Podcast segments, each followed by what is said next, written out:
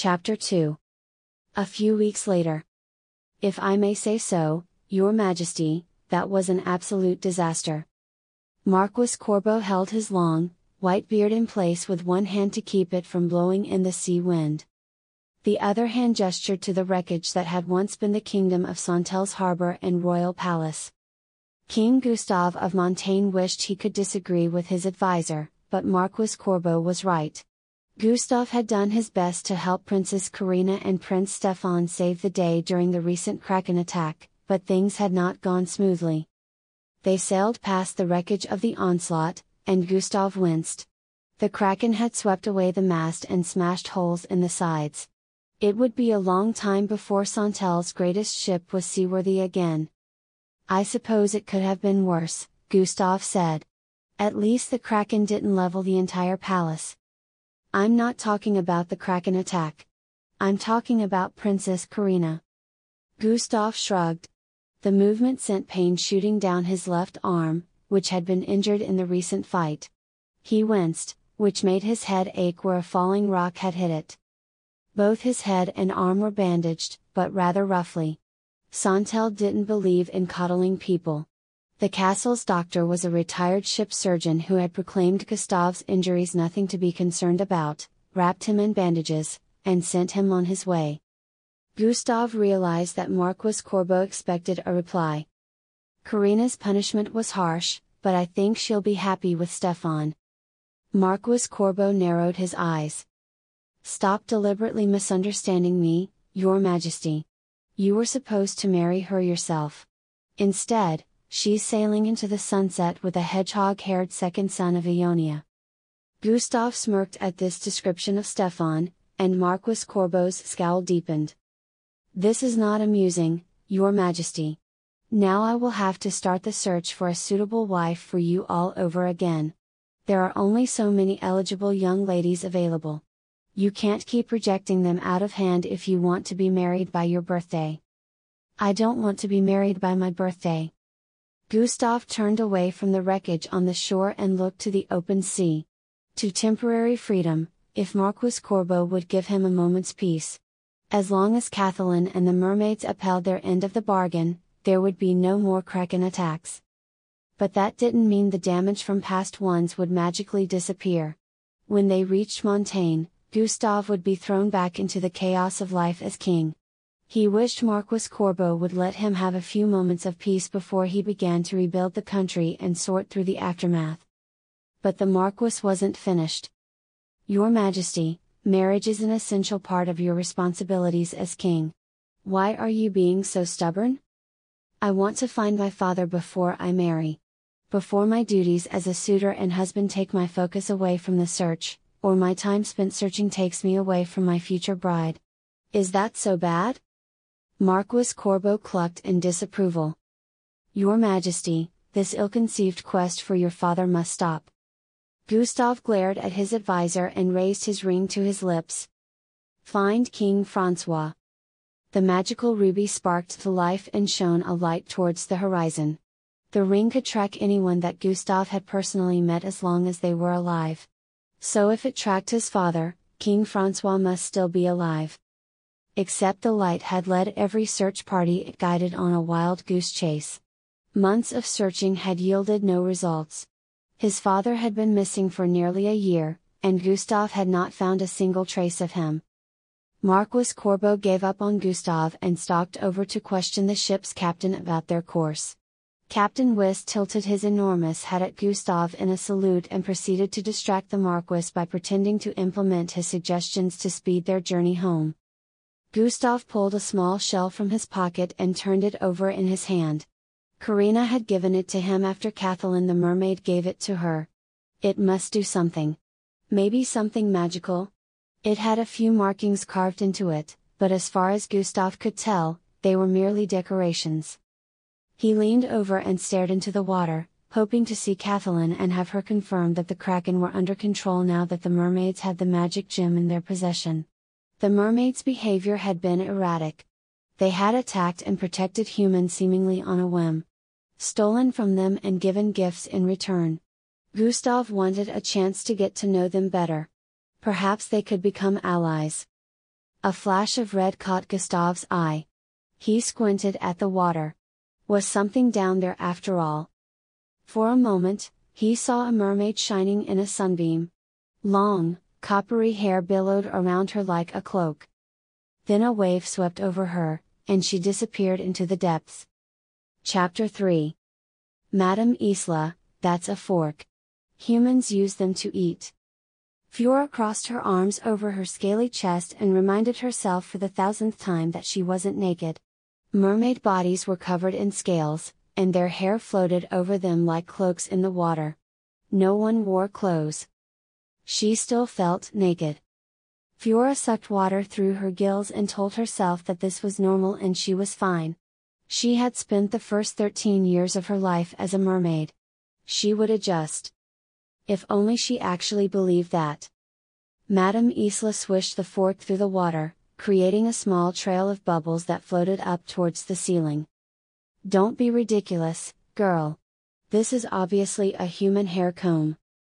She ran the fork through her long, white tresses to prove her point.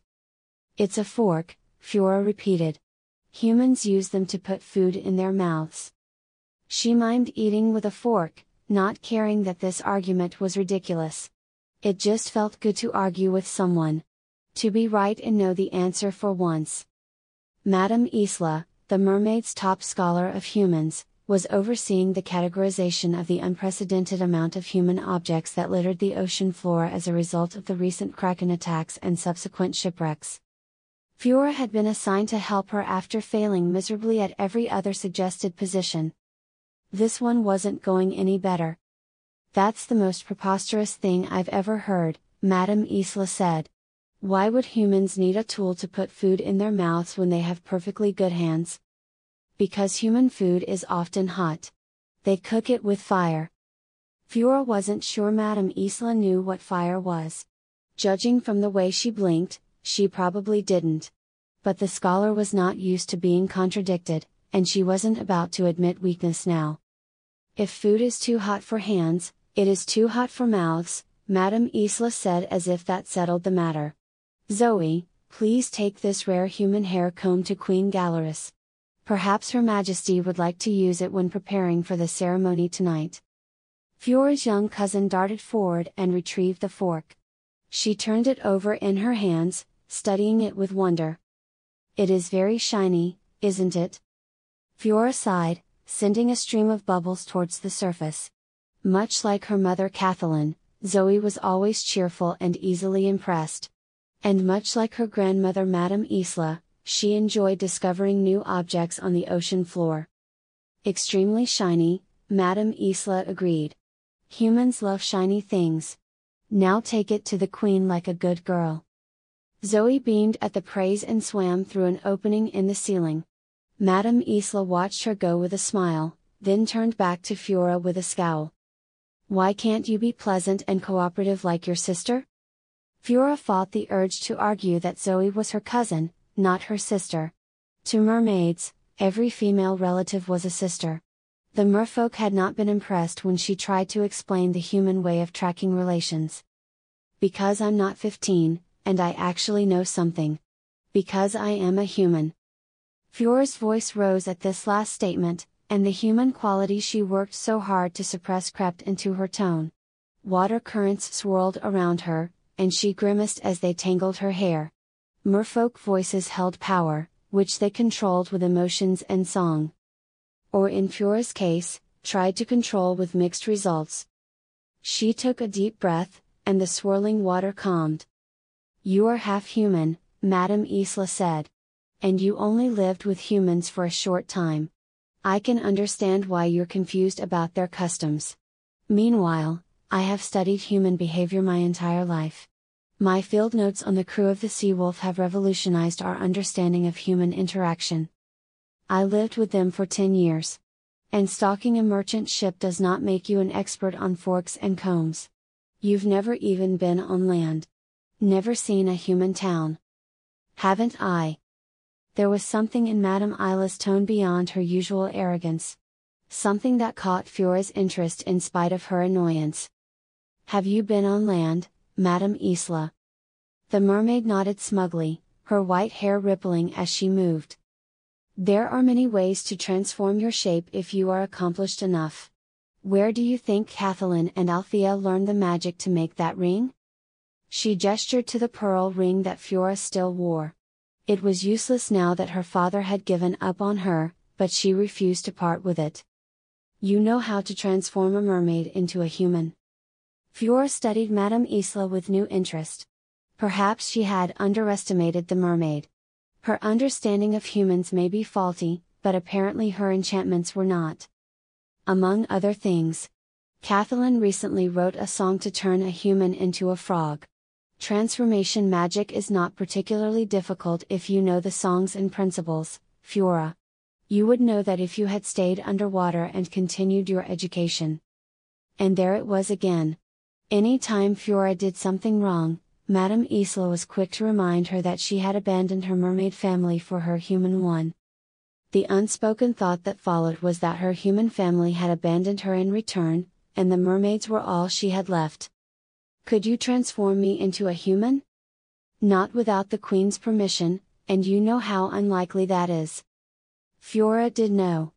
Her grandmother had been furious when she ran away to live with her human father at age 13.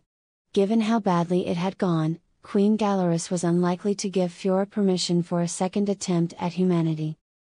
Zoe returned, dissolving the tension in the room with her bright smile. We're ready to rehearse, Fiora. Can you spare us, Madame Isla? Yes, please go. My work will go faster without interruptions. She gave Fiora a pointed look as she said this. Fiora scowled in return. Come on, Fiora. Zoe flipped in the water and snapped her tail. She darted forward in a burst of speed. Fiora swam harder, trying to keep up. Zoe glided effortlessly ahead as if she belonged in the water. Which she did. Fiora was still struggling to find her sea legs or sea tail. She had never possessed whatever mermaid quality it was that made her family at home in the water. Not completely. She pulled water through her gills and kicked even harder. She soared forward, her long red hair streaming behind her like a cape. If she hadn't been trying to keep up with Zoe, she might have enjoyed the swim.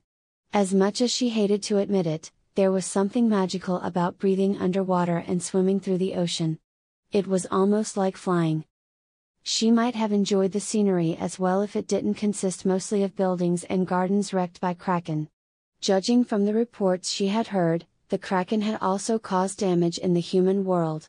They had sunk ships and knocked a few towers off a castle. But the attacks had devastated the merfolk. Their capital city lay in ruins, as did the surrounding towns the panicked evacuation had not exactly been a warm welcome back to the underwater world. Nor had the frantic search for safety. Zoe had somehow remained cheerful as she dragged Fiora from one hiding spot to another while Queen Galaris and her most accomplished merfolk choirs fought to contain the rampaging monsters. From what Fiora could piece together from overheard conversations, Kathleen and Althea had worked with the royal guard, stolen an enchanted sapphire from Santel's treasury, and used it to subdue the dark creatures. The Kraken heart had brought peace back to the water, but it would take time to rebuild. A lot of time. Every mermaid and merman that could be spared was working on it now. Songs of building and repair echoed through the water. Graceful arches and domes of sand and rock grew each day, lining the horizon like a fanciful city built by a child during a day on the beach. The castle in the mermaid's summer city had sustained the least damage. Probably because it was located near Montaigne and the Kraken activity had centered around Santel. So the queen and her court had moved to the summer city while the capital city was rebuilt. Rehearsal was in the castle's highest tower. Zoe swam up the outside of the building, skipping the maze of tunnels that wound through the structure, and popped in through a large window. Fiora followed suit, thinking how unusual this behavior would be for a human. You would have to climb the walls to enter a land tower through a window. Much easier to simply take the stairs. But in the water, it was as easy to go up as over. Mermaids did not worry about such things as gravity, and their lofty buildings showed it. A pulsing blue light engulfed Fiora as she entered the room. Kathleen and Althea were already singing. Their voices wove together in a tight harmony laced with magic. An enormous sapphire pulsed in time with their rhythm, strengthening their enchantment and keeping the kraken in an enchanted sleep. It was the first time Fiora had seen the kraken heart up close. It was mesmerizing. The sapphire was bigger than her fist and glowed with magic. Santel must be furious to have lost such a treasure. You're just in time, Kathleen signed. Let us finish this stanza, and then we'll begin. She made gestures with her hands to communicate the words. Mermaids created magic with their songs, so it was important to be able to communicate without interrupting the sound. Most mermaids learned sign language before they could speak. Fiora leaned against a sloped wall and arranged her hair so it covered as much of her body as possible. Perhaps she should search Madame Isla's collection of human objects for a needle, thread, and fabric. It was likely that a sewing kit had washed overboard at some point. She would feel so much more comfortable underwater if she had clothes. Zoe bounced up and down in excitement as the song progressed. Finally, Kathleen and Althea sang their final notes. The enchantment snapped into place and sent a small tremor through the water. The Kraken heart brightened as it absorbed the magic. This is a rehearsal, but it will still affect the gem, Althea signed. Stay focused. It was difficult to tell if she meant this comment more for Fiora or Zoe. Both nodded, just in case. You didn't want to get on Althea's bad side. Unlike her cousin Kathleen, she was never happy and never impressed. Kathleen and Althea looked at each other and established a tempo by waving their hands in unison. Then they drew water through their gills and began to sing. The music was a lullaby meant to soothe the kraken. The song had been written specifically to be used with the kraken heart, and the gem responded as if it knew this. Its heartbeat pulse slowed and steadied as if the gem were falling asleep. It was almost time for their part. Fiora shared a nervous glance with Zoe and breathed deeply. She was older than her cousin, but Zoe was a full blood mermaid with a decade more training. Kathleen gave the signal, and Fiora pushed her insecurities aside. The magic relied on emotion as much as the actual notes you sang. She couldn't afford to doubt herself. She was prepared. Kathleen nodded to signal her, and Fiora began to sing. She pulled the human part of her voice back, letting only the magical mermaid tones come through her song. The mermaids wove four strands of melody together into one enchantment. Fiora relaxed a little. It was going well. She had practiced hard to prepare for this quartet, and years of participating in princess tests had taught her how to perform under pressure. Finally, it was all paying off. Maybe she could do this after all. She could find a place with the mermaids and finally belong. Perhaps with a little more training, she could join one of the choirs that wove magical songs through the sea and made the mermaid civilization thrive. Then the kraken heart flashed purple, and the gem's pulse began to race. The mermaids shared alarmed looks and poured more magic into their voices. Fiora tried to remember everything she had ever learned about singing at once. Deep breathing. Even tone. Only use your mermaid voice. The gem's pulse raced even faster. Althea motioned for Fiora and Zoe to stop singing. They did, and Kathleen and Althea returned to their original song. Slowly, the Kraken heart's light settled back into a steady rhythm. What happened? Zoe signed. Althea scowled, and even Kathleen looked a little concerned. Something must have been wrong with the way our voices blended, Kathleen signed. Perhaps you girls should practice more before the concert tonight. Review your notes, Althea signed. And if you want to test your magic, there is plenty of cleaning to be done in the gardens. We will continue singing to look for a flaw in the gem. Zoe and Fiora made the mermaid equivalent of a bow by curling their tails towards their heads and swam out the window. When they were a safe distance away, Zoe burst into a stream of chatter. I've never seen anything like that. Fiora, do you think I sang a wrong note? I thought I knew this song. Fiora shrugged. She was certain she had sung her part correctly, but she hadn't heard anyone else make a mistake either. Maybe the fault had been hers. Maybe she had let some of her human voice creep into the song. Or perhaps her magic wasn't strong enough to carry her part. Or maybe, no matter how hard she worked, she just didn't belong here. We just need more practice, she said, refusing to acknowledge her doubts out loud. It's a complicated enchantment. Zoe nodded with enthusiasm. It's the hardest enchantment I've ever sung. Do you want to come to the library with me to go over the notes? No, I'd rather practice on my own. Suit yourself, then. I'll see you tonight. Zoe turned a double flip and darted towards the library. Fiora swam in the opposite direction. A knot had settled in the pit of her stomach, and she couldn't shake it. Usually it took an audible mistake in a song to ruin an enchantment. Fiora had studied singing with mermaids and humans. She was an accomplished musician. If there had been any wrong notes in the performance, she hadn't heard them. It was an honor to sing at this concert. The ceremony would dedicate the Kraken Heart and officially welcome Queen Galaris to her new, temporary home. Every member of the royal family would participate. Some would have only minor roles, singing in the enormous chorus at the end of the concert. But Fiora had been given a part in the opening quartet. That gave her equal standing with her aunts and cousin. It officially acknowledged her place as one of the royal sisters. The queen's granddaughter and a princess of mermaids, if she put it into human terms. Such responsibility was not to be taken lightly. It was Queen Galaris's way of saying that she had accepted Fiora back and forgiven her for leaving. It was almost as good as being given a spot on the council. And if she messed it up, Fiora would once again prove herself unworthy. She shook her head. That line of thought would guarantee a bad performance. She may not have the most magical voice, but it was adequate for ensemble singing. She knew her notes. She would review them for the rest of the day to make sure she didn't make any mistakes. She just needed some time alone to calm her nerves first. Maybe she could find some embroidery supplies in a shipwreck. Sewing always soothed her anxiety. Fiora kicked her tail and swam towards the open ocean, leaving the city behind her. Chapter 4 But what about my ships? King Gustav of Montaigne rubbed his forehead. His injuries from the Kraken attack in Santel were healing as quickly as could be expected, but his head still ached when he was frustrated. And right now, he was very frustrated. He bit back the sharp reply he longed to unleash and took a deep breath instead. One word from him, and the guards would drag this man out and throw him into the street. A king's words have power.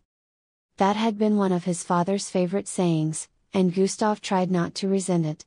When your words had power, you had to carefully consider everything you said. Your Majesty. The merchant looked hopeful.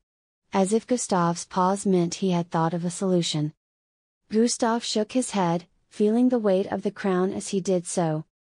I am sorry for your loss, but I have no way to retrieve your ships from the bottom of the ocean.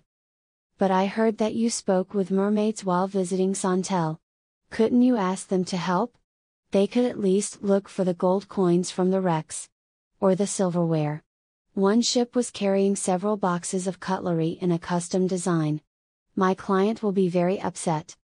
It was actually a good idea, asking the mermaids to help recover sunken goods, but Gustav had no way to do it.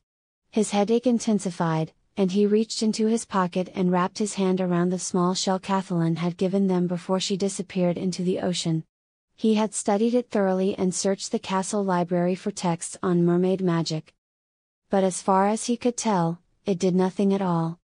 Blasted mermaids. My apologies, sir, but I cannot help you. I have heard nothing from the mermaids since the Kraken submerged. My entire fortune was on those ships. The merchant looked ready to cry. Gustav sighed. He truly did feel sorry for the man. He wished he could help all of the merchants and sailors who had suffered damages in the attacks, but that was beyond his power as king. Even if he wanted to bankrupt the country to restore the merchant's fortune, his council wouldn't let him. And what of my daughters? The man said, more to himself than Gustav. How can I return to them empty handed? This trip was meant to provide a dowry for my youngest. Gustav tried to interject, but the merchant was lost in his misery and continued his mournful rant. She's a good girl. She only asked me to bring back a single rose. She could have asked for jewels or gowns, and she asked for a rose. I can't even give her that now. I don't even have money to buy a ticket home. All my things were on the Royal Blaze when it disappeared from port. Fabric rustled to Gustave's right. Colette had entered the throne room at some point and was trying to get his attention. Gustave caught his sister's gaze and signed to her. I can't do anything to help him. Marquis Corbeau won't let me set such a precedent. Then Gustave rested his hands in his lap again and looked around the room. Everyone was too focused on the merchant's tragic monologue to have noticed his communication. He turned back to Colette, who nodded her understanding. The usual? She signed. Gustave bit back a grin and nodded. Colette returned the grin and waited for her cue. Gustave cleared his throat to stop the man's speech. As king, there is nothing I can do for you. I'm afraid you must. Forgive me for interrupting, your Majesty. Colette stepped away from the wall and gave a graceful curtsy. Marquis Corbeau glared at her, but Gustave gestured for her to continue. Colette approached the merchant and smiled gently. What was your name, sir? Dale, your highness. Dale Mercer of Eldria. Mr. Mercer, I'm sure your daughters will simply be happy that you are alive. Why don't I show you the castle gardens? We have lovely roses, and you can choose whatever you like to bring back for them. Her offer shook Dale out of his misery. He took the hand she held out and looked at her like she was an angel of mercy. Truly? Thank you, Your Highness. You are most gracious.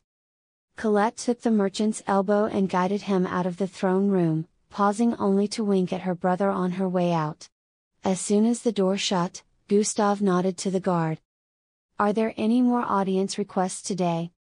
No, Your Majesty. Thank goodness. The guard smirked, and Gustav realized he had spoken aloud. Blast. He didn't mean to be callous, but the chaos of rebuilding Montaigne's harbor and sorting through the damage caused by Kraken attacks was taking a toll. Being king was hard enough without magical creatures wreaking havoc on land and sea. Gustav removed the crown and massaged his aching head. Maybe now he could have a few moments of peace and quiet. Someone cleared his throat, shattering that hope. Gustave sighed and turned to the source of the sound. Would you like to request an audience, Marquis Corbeau? Most humorous, Your Majesty. You know I cannot leave until the audiences are officially closed. Gustave's headache intensified. The crown had pressed into his bruised skin, making it throb from the pressure. The audiences are obviously over. Not until the proper procedures have been observed. Very well. I make a motion to close the royal audience time. Do you second it, Marquis? No, there is something we must discuss. But you said, never mind. What do you wish to discuss? Gustave stayed slumped in his throne. Partly to annoy the Marquis, partly because this was a rare moment where he didn't have to look like a king to impress anyone, and partly because he didn't have the energy to sit upright and be proper any longer.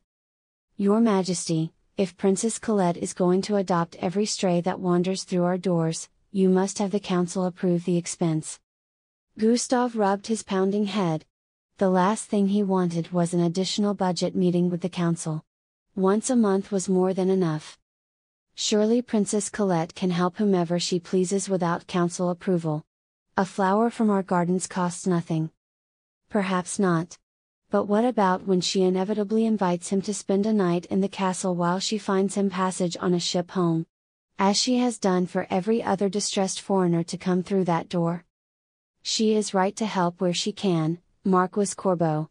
We have plenty of empty rooms for her guests. If you truly object, we can deduct the expense from her pocket money. Which Gustave would then need to find a way to pay back to her. Colette wouldn't mind, but it wasn't fair to have her shoulder the expense of their shared scheme to help those affected by the attacks. Marquis Corbeau shook his head. If your majesty was fully king, you would have more control of the budget and could approve such spending without oversight. But as it is, you must make a motion before the council for the expense. I cannot allow this activity to continue any longer without the council's approval. Gustav glared at the ceiling. As much as he wanted to order Marquis Corbeau out of the room, the man was right. Gustav was not permitted to make any budget decisions on his own until he married and assumed the full kingship. A fact that Marquis Corbeau reminded him of many times each day. Perhaps we should reconsider hosting a princess test, Marquis Corbeau said. It is a time honored way for kings to find brides. Gustave's eyes narrowed. You mean you don't enjoy having the power to approve all my decisions? It creates a lot of extra paperwork, Your Majesty. Gustave couldn't tell if the Marquis was joking or not. Probably not. His council members weren't known for their senses of humor. And then there is the matter of your birthday gala, Corbeau said. We may not have enough rooms for the invited guests if Princess Colette keeps offering the castle's hospitality to strangers. How many guests are we expecting? I have lost track, Your Majesty. Your grandmother recently added additional people to the guest list. Gustave sat up in the throne. She can't. We've already finalized the list. She can amend it with council approval, which she received this morning. Gustave stared at his advisor. Was this the Marquis's way of getting revenge for what had happened in Santel?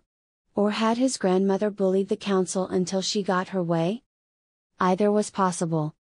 I make a motion to close the royal audience time, Gustave said. Apparently, I need to speak with my grandmother. I second the motion, Your Majesty and I will add Princess Colette's hospitality budget to our next meeting's agenda. Last it all. Gustave bowed to Marquis Corbeau and hurried from the throne room. His grandmother taking an interest in his birthday gala was a problem of Kraken-esque proportions. He needed to make a plan,